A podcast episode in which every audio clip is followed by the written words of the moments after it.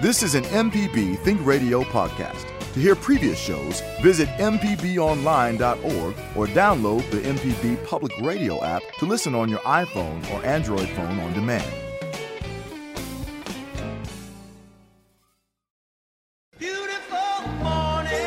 Ah, good morning. It's Monday. It's Deep South Dining, and you are tuned to MPB Think Radio. Carol Puckett Palmer and Malcolm White. Good morning, Carol.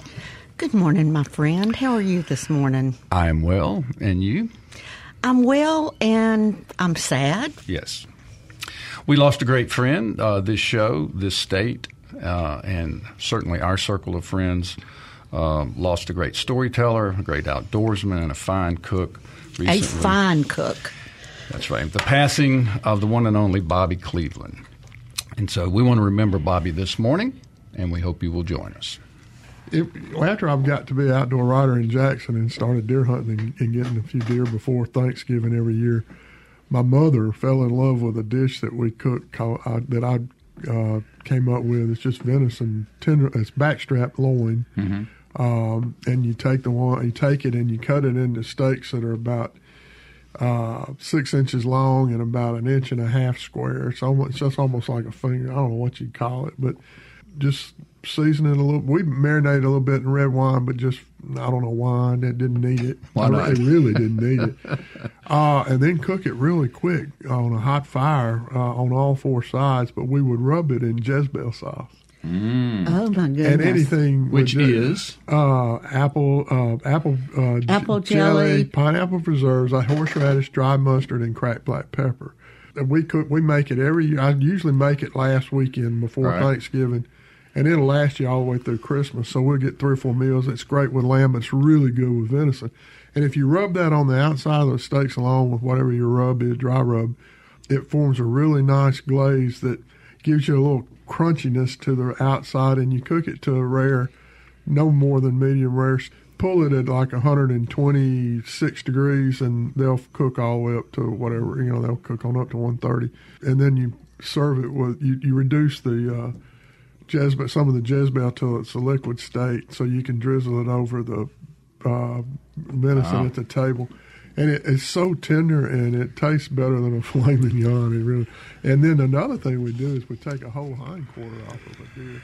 And that was the late great Bobby Cleveland, who was a guest on this show November 25th, 2019. If you want to hear the entire podcast of Bobby uh, on the show, it is entitled Thanksgiving Part 2. And you can, Java can tell you all about how to podcast this show and many others on MPB. Yeah, if you want to go directly to the Deep South Dining podcast, it's uh, deepsouthdining.mpbonline.org, or you can uh, subscribe using your favorite uh, podcasting app. All right, Carol. Lots of tributes to Bobby on television, radio, like us, Yeah. and in the press. And yeah, his brother Rick, we call them the Cleveland because you know they were often not they're often together. Right. Well, you don't, they were you don't you never get one without you know get one without the other. But in Rick's column on Bobby from Mississippi Today, it talked about his gumbo, and I think so many people. Or everybody who knew Bobby knew that he could make a mean gumbo. With an alternative roux that he learned to make after he uh, had a heart attack uh, some 24, 25 years, years ago. But uh, but Rick, this is what Rick wrote. Yeah, he said, "Let's put it this way: a lot of seafood and a whole lot of love went into his gumbo. It was always rich and spicy." Yeah, indeed. If you were blessed enough to know them, you know what we're talking about. And if the Mannings are the first family of football in Mississippi, the Clevelands are certainly the first family of sports writers. And Bobby will be greatly missed, and we are fortunate to still have Ricky uh, at the typewriter or the keyboard, as well as Tyler, and they have their own podcast. Yes, they do. Which is very successful. But our condolences to the whole Cleveland family, to Pam, uh, Rick, and Liz, and Tyler, and Annie. Uh, Bobby will be greatly missed, and we appreciate the fact that we were in his presence for as long as we were. Amen, brother. All right. So last night, uh, Carol, I was I resumed the Stanley Tucci CNN Discovering or Finding Italy, whatever it's called. Uh, have you watched any of that? I have not. What did you discover in Italy? Well, he was in Venice, and it was a great history lesson about the history of Venice and the foods uh, that are eaten there and the traditions, some traditional, some non traditional. But uh, Stanley Tucci, uh, the actor, uh, has this is the second part of these uh, Finding Italy uh, stories on CNN. There was a whole first series, and this is last night was the first of the second series. So it's very interesting if you like food, foodies, you like travel, you love uh, that sort of stuff. Uh, tune in. I believe it's mostly on Sunday nights on CNN, uh, the Stanley Tucci uh, Italy piece. And another thing, uh, the new Julia. Uh, the Julia Childs, I think Julia. Whatever it's called, Julia is the name of it. Will will air also. I sound like a commercial for CNN. I'm not. I just happened to be watching last night. May the 30th, they will broadcast the new Julia. I guess it's a documentary or special, whatever you want to call it. Yeah, can't wait. Yeah. Can't so that's wait. a couple of tidbits that I picked up by watching the television last night, in between baseball, of course. Of course. Well, I've been busy this week because um, I had an issue. Mm. I had a oh, disaster. That's right. So this happens. Uh, it happens it, when you open the freezer and you see that things are dripping and thawing. So you your freezer went out on you. Dun dun dun dun. How did but you discover this? Well, I was going to get some Wilson sausage from Crystal Springs out of the freezer mm-hmm. to cook my shiny new husband for breakfast right. when I discovered this.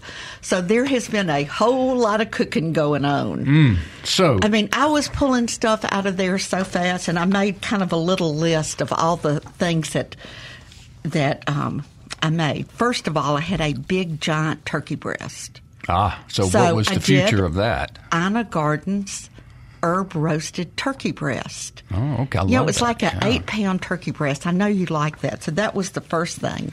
Then so you salvaged the turkey I breast? I salvaged the turkey okay. breast. Next. Actually, there were two turkey breasts. Okay. One to uh, John's brother Jim, one for us.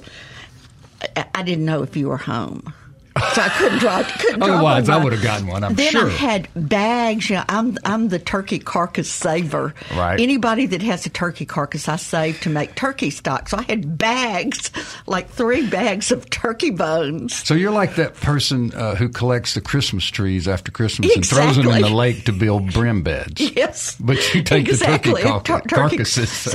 So, you know, a giant stock pot on the stove. Uh, you know, cooking down turkey bones for mm. turkey stock. Made the turkey stock. Yep. Then Check. took all the bags of leftover little pieces of turkey I freeze to make gumbo and turkey soup and all that kind of stuff. And I made April McGregor's turkey gumbo but I used all of my venison sausage. No andouille. No andouille oh, for us. Okay. But had a lot of venison sausage. So you made a venison sausage and turkey gumbo? Yes, I did. From and April McGregor. From our friend April McGregor. Terrific. But the piece de resistance was all the Wagyu beef. Oh, boy. Hamburgers we had gotten from the Flora Butcher. Yes. Like eight of them, mm. big old thick butcher hamburgers. That became a Wagyu beef meatloaf. Oh. It was fine. Wow. So you here you've got this roasted turkey breast, you've got turkey and venison gumbo. sausage gumbo, and now you've got this Wagyu, meatloaf. Yes, meatloaf. And what did you put in your meatloaf? Tell me how you prepared your meatloaf. Okay, well, just you know, sautéed some onions, um, you put in eggs and breadcrumbs, shaped it into a loaf on a big mm-hmm. cookie sheet, and poured like ketchup all over. Ketchup. I was wondering what uh, tomato topping you used. Well, you know, sometimes I make the topping in one of Robert St. John's cookbooks. He has you know, it's a ketchup like topping. Mm-hmm. You gotcha. maybe add a little Worcestershire sauce or something, but I went straight from the Heinz bottle. Well, let, speaking of tomato ketchup, let me tell you, I am on a two week diet. uh, for high potassium.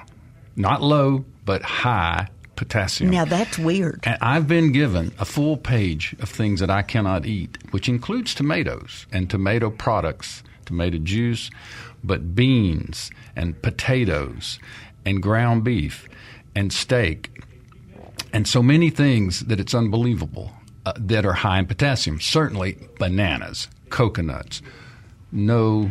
Uh, no guacamole. It's it's. This is so me. sad, but I mean, this is so Malcolm-like to have high potassium I mean- instead of low potassium. Java. So you ever heard of such a thing? you can't eat those things. I cannot eat Because- anything that that's rich in potassium. No broccoli, no spinach. Wow. It has been so weird trying to figure out what to eat. That's what I was going to say. What can you? If Pasta, you have this long list rice. that you can't, what Carol, can I'm you on eat? rice. Okay, for well, every good. meal. You've got Two Brooks Farm. I can't eat bran. I eat bran cereal every day, or I did. No bran, no bran products. Okay, get you some No chocolate, no chocolate, Java, it's no secret- dairy. It's no secret that, that you and I we have a little meat on our bones. Oh yeah, come on. And now. Malcolm, this skinny That's- guy. I mean, it's not. I mean, that, it ain't right it's so restrictive. It's wrong in so many ways. because he's never had. He has never had to think about one thing that he eats. No. I mean, he can make the fried platter. Oh, yeah, he yeah. can make the dessert. He, He's one I of used those- to- one of Two ice cream people. bars Yeah. One of those before I go to bed. He used to call me when I was driving back from my job in Greenwood and get him get me to bring him a lemon pie those- from Mockingbird Bakery. Yep. Yeah, Martha Foose. Yep. Mm, Yep. Bless you, child. Well, it's a busy month uh, here in May. And as mentioned before, it is National Barbecue Month. And uh, Mississippi has a bunch of barbecue places. It is, I think, true that Mississippi does not have a distinct barbecue style. Uh, we are not like Memphis or Tennessee Pool or Kansas City or Alabama or, Or North Western Carolina. North Carolina. Yeah, those places have a style. Yes. And Mississippi, there are a lot of barbecue cooks, a lot of barbecue places, and some are sort of Kansas City style, some are Memphis style, some are Alabama style. In fact, there's a new restaurant that opened up in Madison that is about this whole Alabama barbecue white sauce. the white style. sauce. So It's about anyway, time. but it is National Barbecue Month. Well, you know, I think it would be a worthy project to come up with a Mississippi barbecue style. I mean, maybe mean we could do one? like comeback sauce on barbecue, or uh, I mean, just something. If Alabama has white sauce, South Carolina has mustard sauce. They do. North Carolina has vinegar-based tomato sauce. We got to come up with then- something. Yeah. Well, anyway, if you disagree with this, please let us know. If you think Mississippi has a distinct barbecue style, I challenge you to call toll free 1 877 672 7464 and explain it to Yeah, Carol and explain- I. explain what it to us, Mississippi's and- barbecue style And is. if you have a proposal for a Mississippi specific sauce, It may not be a barbecue style, but I have found out that we are very unique with our places that we get barbecue from, as in gas station barbecue. oh yeah, So that may not be that may, it may not be a, a quote unquote taste, but our style could be gas station barbecue. I you like know, some, of- Java, some of the uh, best. that is very perceptive. I like it. That is a great That place is to a great start this idea. conversation because yeah, unique barbecue joints. Yes, and I mean it's like at the Texaco, the Chevron. Yeah. Those are the places where you get barbecue. You have to plan your lunch hour around because you will be standing in line. Visit Mississippi and a barbecue gas station. Yeah. Or something like I wonder that. if there's a barbecue trail. I don't know why it's I've, not. s- I've seen know- one on the internet. Okay. well, we should, we could we could make our own. I mean, we did you know, start the tamale trail. You know- but um, I, I'm thinking about my dad. He was my dad and your buddy. He loved barbecue. Mm-hmm. And he would keep his windows rolled down whenever he went to a new town, because Ah. he he'd say, "Where there's smoke, there's barbecue." I love that. I love that. It's a truism. Rolling down the windows and sniffing your way into a new town to try to sniff Yep. out barbecue. That's right. This is good. Yep. Yeah. Good yeah. stuff today. All right, we want to take a break or we want to take a call here, Mr. Uh, producer. We're going to take a break. And just as we go out, we want to remind you that there is the Pig and Pint in Jackson, the E E&L. barbecue, the Pig Out Inn in Natchez, Love Little Dewey and those fried ribs. the Airport Barbecue in Cleveland, And how about the Shed in Ocean Springs? Ooh, and Kermit Soul Kitchen in Tupelo. And up in Horn Lake, we have the Memphis Barbecue Company. And there's still one Coleman's barbecue, I think, left in Senatobia or somewhere up Yeah. there. But Y'all call way, and tell us about some others. Yeah. All right, it's time for a break. When we return, we want to hear what's going on in your kitchen. Remember, May is barbecue, National Barbecue Month. So call in, talk about barbecue if you like. Later on in the show, we will share some interesting barbecue tips from Chef Don Paul from Southern Recipe. Southern Recipe. So stay with us. We'll be back and we will continue this conversation right here on Deep South Dining, MPB Think Radio. Hey, this is Larry Morrisey with the Mississippi Arts Commission. I'm one of the hosts of the Mississippi Arts Hour, the arts interview show on Think Radio. We talk with visual artists, musicians, writers, as well as people who help bring the arts to their communities. We hear about how each artist learned their craft and get some insight into their creative process. You can hear the Arts Hour every Sunday at 5 p.m. on Think Radio, or listen anytime by subscribing to the show through your favorite podcasting app.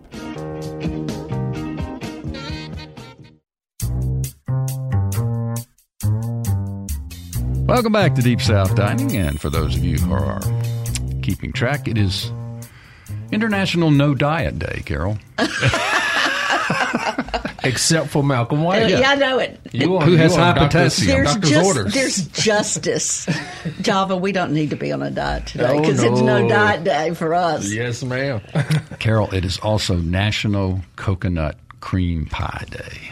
You know how happy that makes Yes, me. I do. You know, I had I wrote a story for Delta magazine a few years ago. It was a cover story about the best pies in Mississippi. So, you know, part of my gig was to drive around. Actually, they were the best pies in the Delta. Hmm. Drive around tasting pies. It was it was tough. You were paid. I was paid not very much. In fact, the pies, you know, Were- were ate into my into my you know measly pittance, but the best. Wow. best And coconut cream What did you pie come up ever with for the is best pies? the Crystal Grill, Greenwood, Mississippi, Uh-huh. the best coconut cream pie. Well, what other cr- pies did you t- write about in this article that you wrote? I wrote Delta about uh, the chocolate pie from blah blah blah blah in Yazoo City. It's kind of by the Wizard Car Wash there. I can't I can't remember. the barbecue place. Uh, no, No. it's a it's like a meat and three. Oh, okay. But they have a chocolate pie. The Varsity in Belzoni Mm-hmm. has had also a very good coconut cream pie. Gotcha. Sadly, Connie's is no longer with us in Leland. Very Right. very good lemon pie. I enjoyed that place. but the Crystal Grill, you heard it here. Let it rock. If you want a good uh, coconut cream pie. You got it. All right. We got a caller on the phone, all the way up down south in Mobile, Alabama. It is Mikey. Hello, Mikey. Hey, good morning. I want a lemon coconut pie myself, okay? I'm with you. Why not? okay, come on. Uh, but uh, the I have an idea that worked for me that I would like to share. Okay. Um, uh, it goes with some of the things y'all been talking about. Barbecues. Um, uh, uh, the, the times that I've been to barbecues where people were going, well, we don't know what to serve vegetarians. First of all, um, and uh, you know, I mean that's uh, that's a personal choice, um, and it's usually not one that's made by people who are putting on barbecues. Right. Uh, but meatloaf, y'all were talking about meatloaf, and I was thinking the the most successful meatloaf recipe that I've ever made was one that I made um, when I was not vegetarian with ground beef, and people were always going, "Oh, meatloaf is so dry," or "Turkey's so dry," or whatever. And I I just instead of putting um, a bunch of other stuff in, like I don't know breadcrumbs or something. Yeah. Uh, I, I put in a can of field peas. oh, boy. Field Good peas. Good old Mississippi product. It enhanced the protein. It enhanced the taste. It elevated the taste to where my Baptist relatives are going, What did you do to this? You rocked the meatloaf. You I put in know, field peas. I know something you can serve a vegetarian at a barbecue. What's that, I learned it from Java. Okay. A carrot hot dog. A carrot hot dog. You can if you grill it. You, if it's if it's one of the big thick ones, and then you grill it just well enough, it'll become a little mushy on the outside, crispy on the outside, and put it on the bun. If that's what you want to do. brush it, brush it with a tiny bit of um, simple sugar made with brown sugar. Yeah, So except the we- carrot's already so sweet. I if that's know. what, I if mean, that's what you Ja- want to do. Yeah, Java introduced us to this concept. He had one Carrot somewhere. dogs. Yes, carrot Mhm. dog. That's fine. Yeah, I'm with him. Well, Mikey, thanks so much for listening and calling. We appreciate the tip of adding a, she said, a can of field peas uh, to your meatloaf, or you could cook your own field peas from yes, scratch. or you could use the ones from my freezer, the lady peas. the defrosted lady, Lady peas. peas. What'd you do with all of those? they were in the gumbo too. Oh, you you put the lady peas in the gumbo. Yeah, yeah. I mean, why not? Wow. Well, it is. Uh, it has become May, Carol. It's May now. I don't know if you knew that. Uh, it, how did Yesterday it at happen? noon, the sirens rang, and that tells us it was the first day of May. May Day, I guess you would say. Yes, it is. Um, you know, I, I wanted to go back to something about barbecue. In a former life, when you know, I used to go to a lot of food events with my wonderful job at Viking Range, I attended a very high level seminar. Very high level. Aspen Food and Wine Festival. Java and I were not there. It's very high level, and and the and you know the ticket was it was wine and barbecue, okay. and the they posited the question. What wine goes best with barbecue? So there are all these chefs from all over, about a hundred people in the room, and they have flown in barbecue from some a place in St. Louis. So Oh, we had a plate with barbecued beans, slaw, and pulled pork in front of us. Then we mm-hmm. had a placemat with wine glasses, and they had a very formal wine tasting to say, does a Pinot Noir go best with barbecue? Does a Grenache, you know, whatever? I think a PBR goes best with well, barbecue. this was about wine because it was the Food and Wine Festival Oh, oh, okay. Gotcha, gotcha, gotcha. and they had you know a panel of judges, uh, yeah, very high level chefs, Mm-hmm. High level. high levels, where you and Java would certainly be. But you want to guess what wine goes best with barbecue? Some sort of white. Uh, You're, you're I'm going to say like an Italian white something. I don't know. You're so good. I You're just so made that up. It was champagne, Oh, champagne. bubbly prosecco. The bubbles cut as they as these people were explaining. these acid. wines these wine snobs were explaining that they voted that the bubbles, know, cut through the the barbecue and was very flavorful. So Wow. There Well, you have it. Oh, but some people like to drink a, a soft drink or a sparkly drink with their barbecue. Same Yeah. concept, I suppose. I, I Or honestly, Coors Light. Coors Light. Why not? Modelo Or I mean, PBR. I don't. I don't really know that people will drink wine with their barbecue, but it was a food and wine festival, so they had to come up with. So, so you were at the Aspen Institute in Aspen, Colorado. No, it was the Aspen Food and Wine Festival oh, in in Aspen, in Aspen, Colorado. Colorado. They Yes, flew in Kansas City pulled Bar- pork. Yes, they did. And- I, and- I, I wish I could remember the name of you know of the restaurants. They Sounds flew like it a in. good sketch. Yeah, Something from SNL or something. it was. That is exactly what it was like. Well, But what a gig! What, what a, gig! Yes. Goodness gracious. Your former life. It was amazing. It was amazing. It wasn't nearly as good as this one. No. All right. It is May, Carol, and there are a number of large scale holidays in May. Thursday is Cinco de Mayo, right? Yeah, for me, it's Margarita Thursday. You, I was going to say you got plans. Plans with some limes Yeah. and some tequila. So I'm sure there are a number of celebrations around the state of Mississippi and beyond our borders that celebrate Cinco de Mayo. which is not to be confused with uh, Mexican Independence Day, which is in September. It's uh, uh what's it? The Battle of France. They, they beat the France on May the fifth or something like that. But um, I know it's not Mexican. It's not like the Fourth of July uh, for Mexico. Right. It's I often think it's confused. more. I think it's more of an American celebration too. Yeah, it's, it's we've Americanized. But I And, know. and how will you celebrate? well, we're probably going to just do tacos at the house. Um, Taco uh, Thursday. Well, yeah, instead instead of Tuesday, but um, I know all of the Mexican restaurants around the city. They usually like rope off a section of the They have parking a big lot. and- party. yeah, it's they a, have it's, a, it's a big deal. music. And what about the White household? Very quiet on Cinco de Mayo. Very quiet.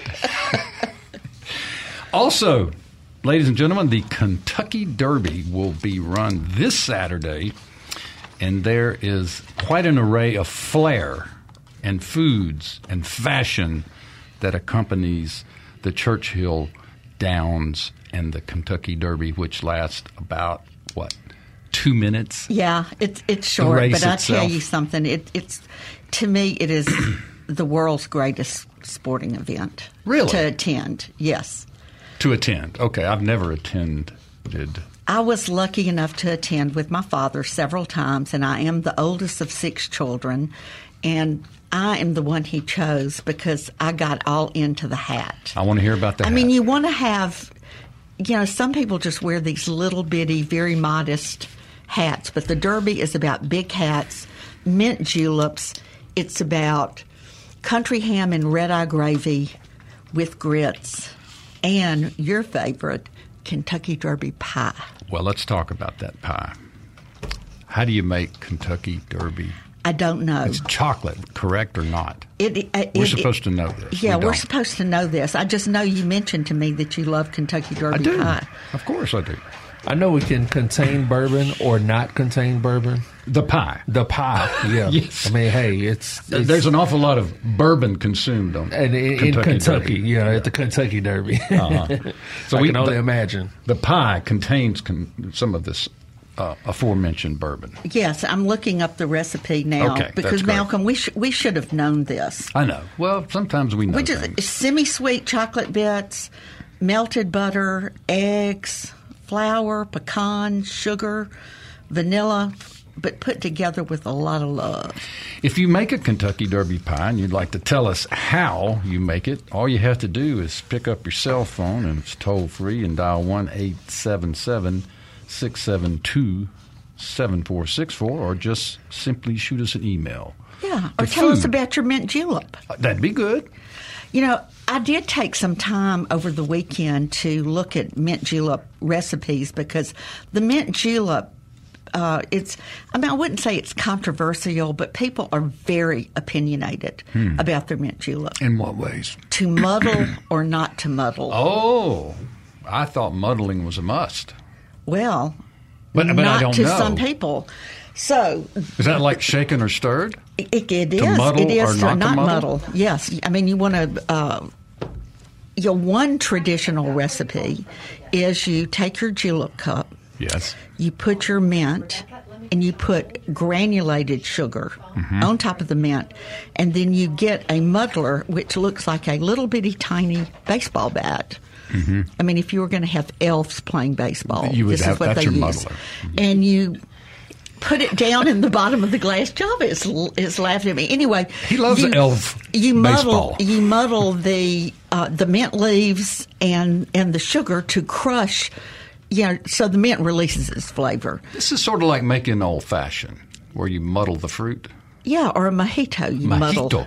You you muddle fruit, go ahead. but I'm sorry. uh, I can't help mojito myself. has rum. So you you have you have your sugar, you have your mint leaves, you've muddled.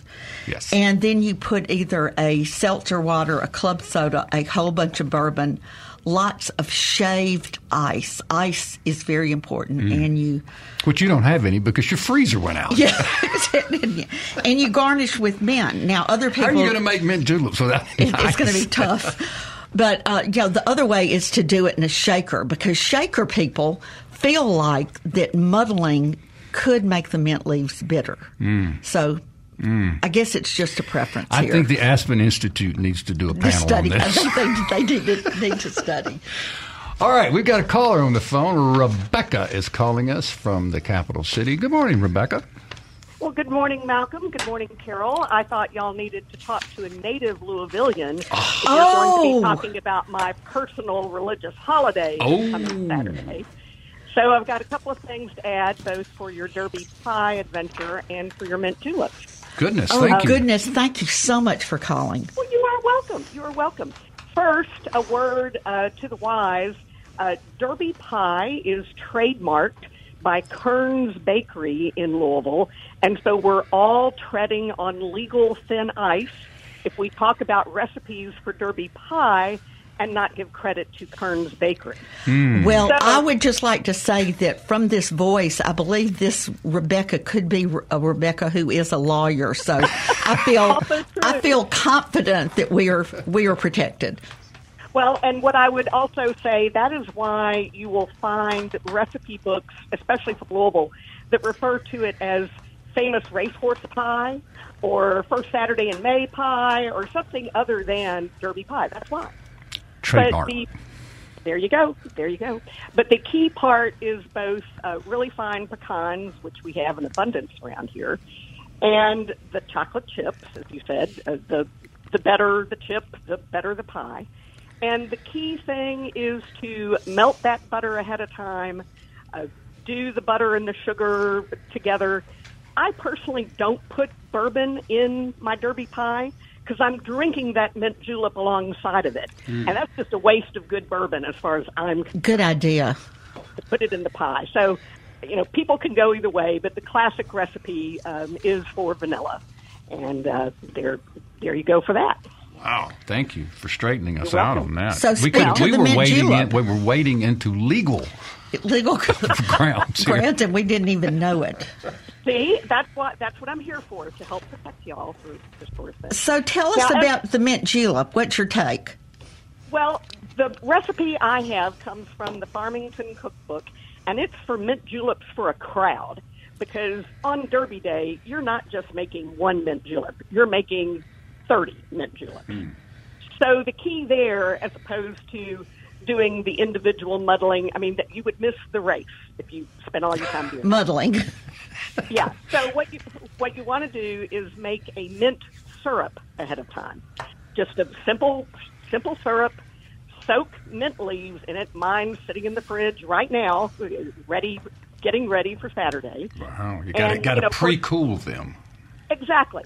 So you make your mint uh, syrup a couple of days ahead of time. You know, throw the mint leaves away after they've given their flavor to the syrup, and then it's a simple matter of uh, syrup in the bottom of the glass. Fill it up with that shaved ice, um, cracked ice, same thing. Not not ground ice. You don't want it slushy. No. You want it. You want that texture in between. Um, I then just pour in bourbon. Uh, no club soda, please. It's not supposed to be a fizzy drink. And then, your, yeah, and then stick your mint there in the top, and with a little straw Mm-hmm. that allows your nose to get the mint while you're sipping from the bottom up, and you've got the syrup and the bourbon, and that's it. Wow, There you go. from the master. from the master. Rebecca, we thank you so much for taking the time to set us straight legally and culinarily. Well, these are important issues to me, and I could not let this moment go by Gosh, we we are so grateful. on to it. This is this is my week, so thank you all for. All right, happy Kentucky Derby week for all may, of may our all listeners. May, may all your horses be winners. Exactly. Exactly. Don't bet the farm. Have a good day, Rebecca. Bye. Now, Carol, the last we got to touch on I, Mother's I just Day. got to touch on one little You- you- thing. you gotta just go one back. little Okay. thing. Do you think that the lovely Mrs. White, Kara, could make a Kentucky Derby pie over the weekend and bring it to us next Monday? Well, we can suggest that, but We we, can don't, suggest, you but we don't know. Okay. We don't. She doesn't take orders. You know. We'll see. Well, why not? we'll see what we can do. All right, let us not forget Mother's Day this coming Sunday. M is for the million things she gave me. O means only that she's growing old. T is because she. tender, loving mercies. oh, and because she taught me so much. H is for her heart of purest gold. E Is for the I've forgotten that one. Sorry. R. Yeah, it's the the last two letters. Okay. okay. well, So Mom. Mother's Day's coming up. Yes. Java, let's hear your plans. I know there's got to be something going on at the Chapman House. Yeah, we always have a, a a thing with my mother and my wife, um, and I have to give them actually a shout out because yesterday they threw an awesome tea party for my two daughters because uh, we weren't able to celebrate my youngest, who turned four, birthday. And um, I'll show you some pictures. They had on big fluffy dresses and uh, pinafores from Campbell's and cupcakes and uh, sipping tea with the pinkies up out of the fine china. So salute to those two awesome mothers. And oh yeah, we're gonna set it out next Saturday. I mean Sunday. Um, and I know my dad is gonna handle a lot of the cooking, and I'm gonna just do whatever I'm told. Would that mean he's going to be cooking on the grill, or is he uh, also a master of the stove? Um, what? Both. Both. I know. Any um, ideas what the menu might? for my wife? Um, it's gonna be some kind of fried catfish because that's her favorite of his. Mm-hmm. Okay. And then for my mom, he may do like some steaks on the grill or something like that. Hmm. He's a good smoker. Carol, any plans at the Puckett Palmer estate? My plan is to sit on the front porch and rock with my mom. There you go. That Dero. makes her happy. Yeah. In the day, back in the day, Dero had some some dishes that she mastered. Am I right? Oh yeah, and she, yeah, she was such a wonderful entertainer. Oh yeah. and she loved having people around the table and was just uh, a master at it.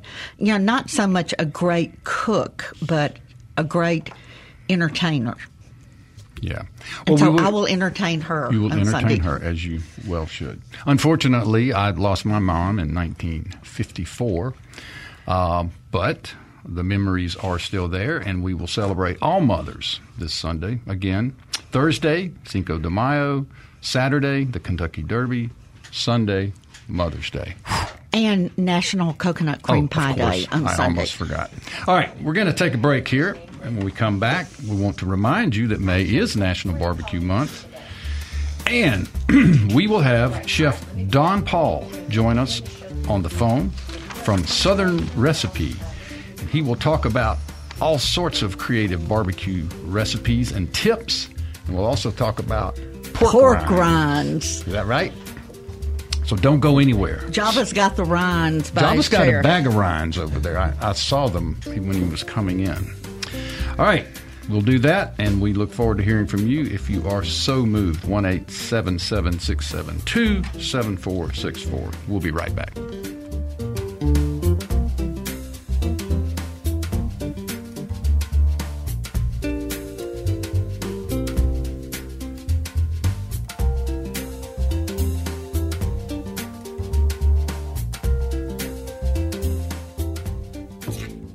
Print impaired, MPB's radio reading service is here for you. Our dedicated team of volunteers bring the world of news and entertainment to you. For information and to see if you qualify, call us at 601 432 6301.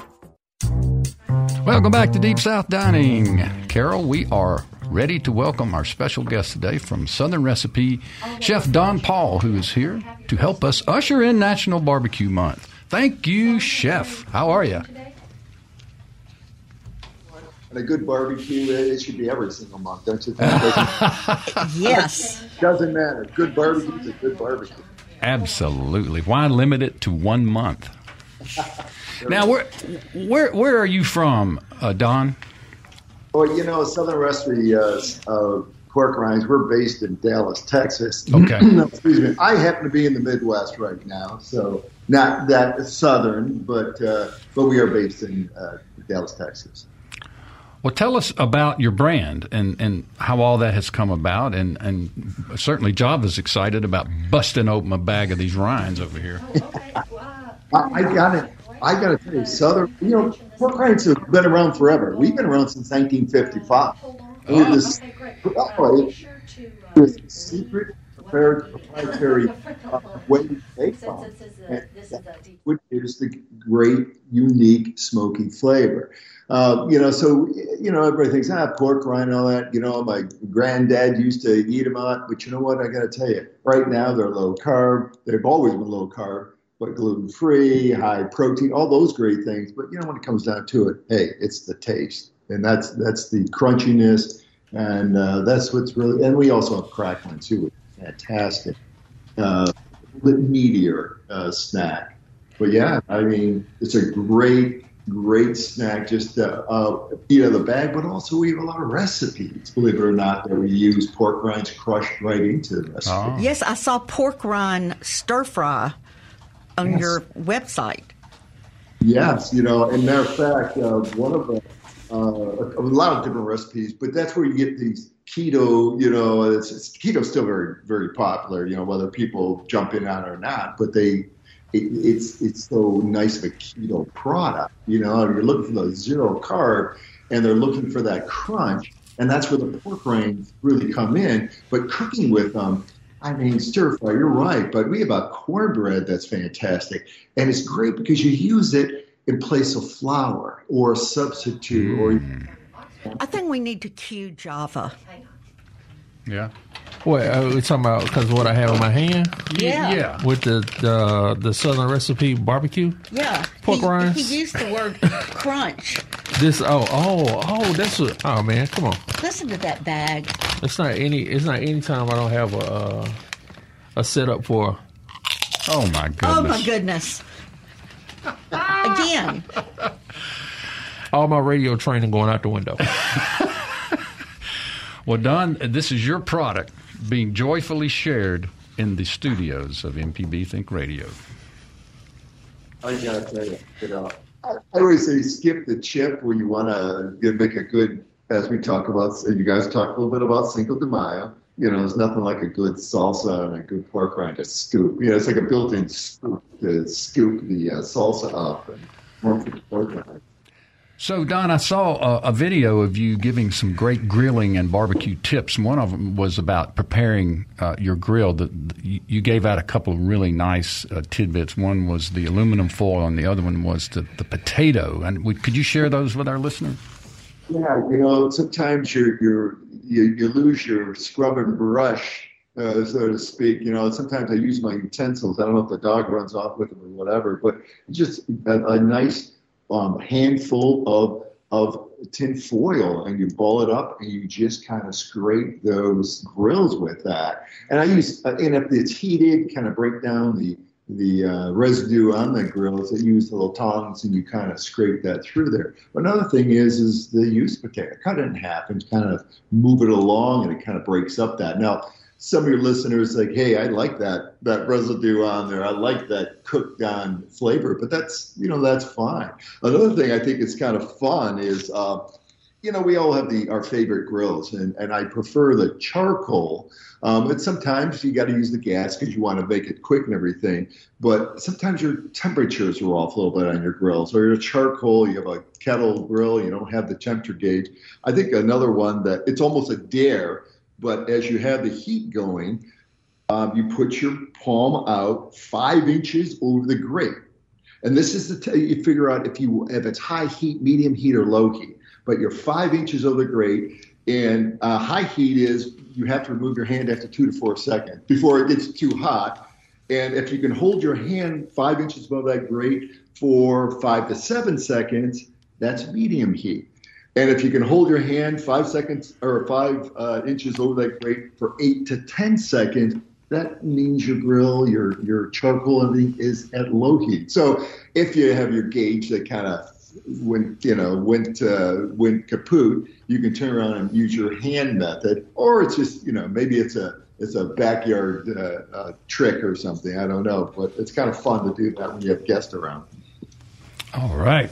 We got a couple of callers we're going to take. Uh, Don, hang with us now, and you're welcome to join this conversation. Joseph is calling from here in Jackson. Hello, Joseph. How are you? I'm well, and yourself? Man, we're good. Thanks for calling. Well, I'm circling back to the uh, to the mint juleps, but I'm a convert. I was a classic fan, and then I started infusing my bourbon with the mint ahead of time, Oh. and and and uh, it the the alcohol sweetens the sweetens the mint a little bit, and you get the essence in every kind of every, every sip. You get the essence. It's it's the way to go. very creative. Okay, a couple of questions. What do you infuse it in? Do you just put your leaves in the bourbon bottle, and how long do you infuse it before you use it? So I'm a, I'm a little sneaky. I take pull my leaves off. I put it in a separate container, and then I strain it back out and put it back in the bourbon bottle. Mm. So nobody knows this. Okay, so how Uh, how long do you let it sit? I it doesn't need it needs less time than you think. Uh, a day is perfect. Uh, it can kind of go too long uh, to me and get too strong. I've tried it as long as three days, but I think the sweet spot is about a day, day and a half. Great. Man, that's a great tip. Thanks so much for yeah, sharing that. thank I you, mean, thank you. Our listeners No- will no thank pro- you. yeah. No problem. y'all. Okay, we're going to stay in Jackson. We've got a caller. Shannon is on the phone. What's going on, Shannon? Looks like you've got an event you want to talk about.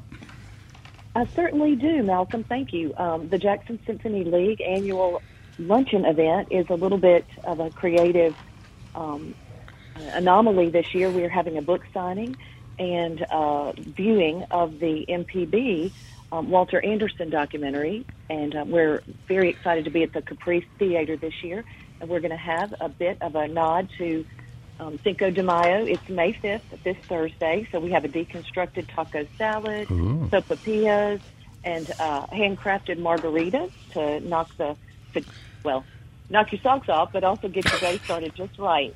so you can get your tickets at jacksonsymphonyleague.com. All right. And uh, we are really looking forward to a fun event this year. Robert St. John will be there. Um, Mr. Saxton will be there, and maybe even potentially members of Walter Anderson's family. So it should be a Sounds event. wonderful, and we're thrilled that the film has been nominated for several Emmys. Yes. So that's great. Thank you. Thanks, Shannon. Thanks for listening. Thanks for calling. We invite everybody to join the fundraising fund. All right, let's see. Next on the calls, we've got Chico calling from Oxford. Hello, Chico. What's up, brother? Hey, good morning, y'all. Um, Don, did I understand that y'all make uh, pork rinds? Oh yeah, the best pork rinds out there. The best ones. Do do y'all get into any of the flavors I'm seeing these days, like uh, salt and vinegar and dill pickle? Yeah, you know what? Those flavors and what we found with chili and lime, which is a nice little tang. Um, believe it or not, the, our original flavor, which is just a, standard flavor, is the number one. But we do have hot and spicy, and uh, and we we come in and out with different flavors. Sometimes it's seasonal. We'll do a certain flavor, and it'll be uh, like a hatch chili, for instance, and it'll be only a certain time of year. We're kind of bringing in and out. But yeah, we found that uh, the most popular is that hot spicy, uh, the original, uh, and the, and the uh, uh, and that's really where we're going with, and it's it seems to work quite well. That sounds like great stuff. Well, let me let me ask you. No, this is this is the bigger thing to me that I'm going to ask you about. Uh, here in Mississippi, one of my favorite things in the entire world is there's a company over in the Delta, I think in Clarksdale, called Kemp's, and they manufacture, or they at least they used to, uh, bags of what they label on the bag as fried out chicken fat, the skin Hmm. and it is the best thing in the world. I've tasted a lot of good things, and it's you know it's my crack cocaine. I cannot resist bags of Kim's fried out chicken fat. And have y'all ever considered that, Ma- making that yourself? No, you know, because uh, we sometimes we have to look at the whole market and everything. And pork rinds has been our and crackling has been our mainstay, and as I mentioned, since 1955. And what had happened back in 1954 is the way they rendered the the skin, the pork skin, changed the industry. And our founder's wife, uh, believe it or not, she was home economics uh, teacher back in the day. Um, started uh, testing different ways to make pork rinds, and and it's a two process step, and that's what makes our pork rinds better. Now, when we talk about making them and getting ready, a lot of restaurants will buy, and, and consumers too, will buy pork rind pellets, and it looks like a it's like a uh, inch by inch. Um, looks like bacon, and what you do is you take just a handful and hot oil at, at home, and it just pops up, and you get a fresh. And you put your own seasoning on, as well, or use some other seasoning. It's kind of a fun thing for kids to well, as long as they're not close to the oil, but put those pork rind pellets and they're very hard. They go in it and they just puff up, and uh, and that's it's kind of fun and amazing. You see them all puff up in your pan. But that's where you know, as we look at different things and and everybody uh, has different flavors they want to try throughout the country, and uh, that seems to be working pretty well. All right. Chico, man, thanks a million for listening and calling. And Don, we appreciate you. And tell us, tell our listeners where they can find your products, Southern Recipe. You'll find us at uh, the convenience stores. You can go online, Southern Recipe. I'm sorry, southernrecipe.com. Um, you buy them online, get them dropped right to your door. All right. Well, thanks a million for being on. Deep South Dining is a production of Mississippi Public Broadcasting's Think Radio. We are funded by generous contributions from listeners like you. Our show is produced by Java Chapman.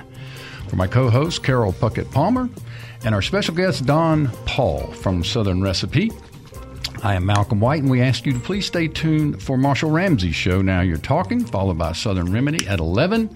And join us next Monday for more Deep South Dining, heard only on MPB Think Radio.